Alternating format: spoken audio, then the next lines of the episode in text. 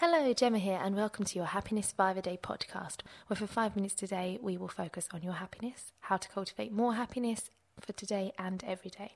So, I have a confession to make, and that is my name is Gemma Bennett, and I am officially addicted to my phone.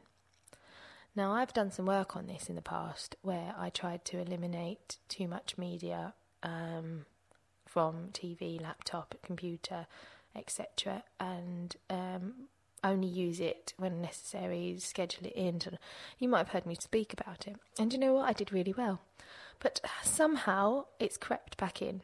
And I'm talking to you about this because I know I'm not alone, and I know that other people that are listening to this will probably be in a similar situation where my finds its way into my hand, and I'm constantly updating um, to check my emails, my texts, uh, maybe perhaps social media messages, Facebook. I don't tend to check Twitter so much, but um, WhatsApp, what have you. Now, I need my phone for my work, and I think that's probably been my excuse. However, I certainly do not need to refresh it as often as I do, and I don't need to check it as often as I do. And in fact, that time could be used in much more productive ways um, because I am a busy person and I do have my own spiritual practices. I have my business and I have hobbies and I have a, a personal life. And somewhere along the line, I'm finding time to be addicted to my phone at the same time. And it's the fact that I'm aware of it means I'm already winning because I am now in a position where I can change it. It's the lack of awareness of these problems that don't give us that turning point to change. So, what am I going to do about it?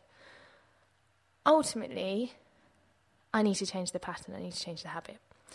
I still need my phone, so there's no point me just not having a phone because I need it. I need it for work, I need it to reply to people for business, and I need it socially as well.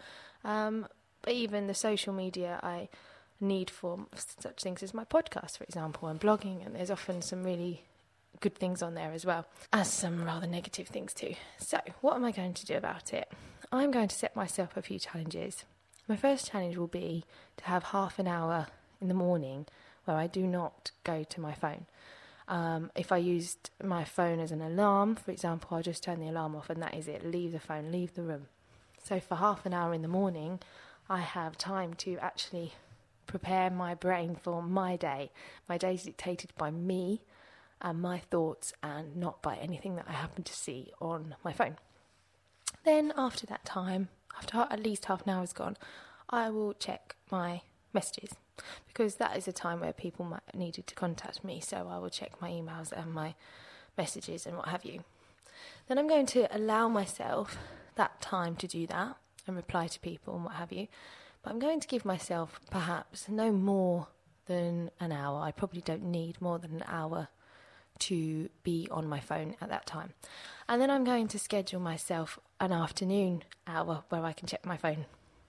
And then I'm going to do the same for an evening slot. When I'm not in that time that I'm checking my phone, obviously if the phone rings that's a different matter. I'll need to answer that. However, I'm not what I'm not checking is my social media. I'm not checking everything that isn't immediate. But I've given myself at least three opportunities in the day to get back to someone, which I think is plenty. And then also that helps me in an evening because once that time slot has gone where I've checked everything and answered everything I need to for an evening, I'm going to put my phone in a different room and I'm going to say goodbye to any outside contact and just be with myself, my husband, my dog, my, my life, because I think this is going to really help me and it will give me the opportunity to expand my mind even more.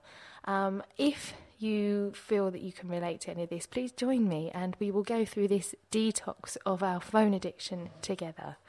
Take care. Bye bye.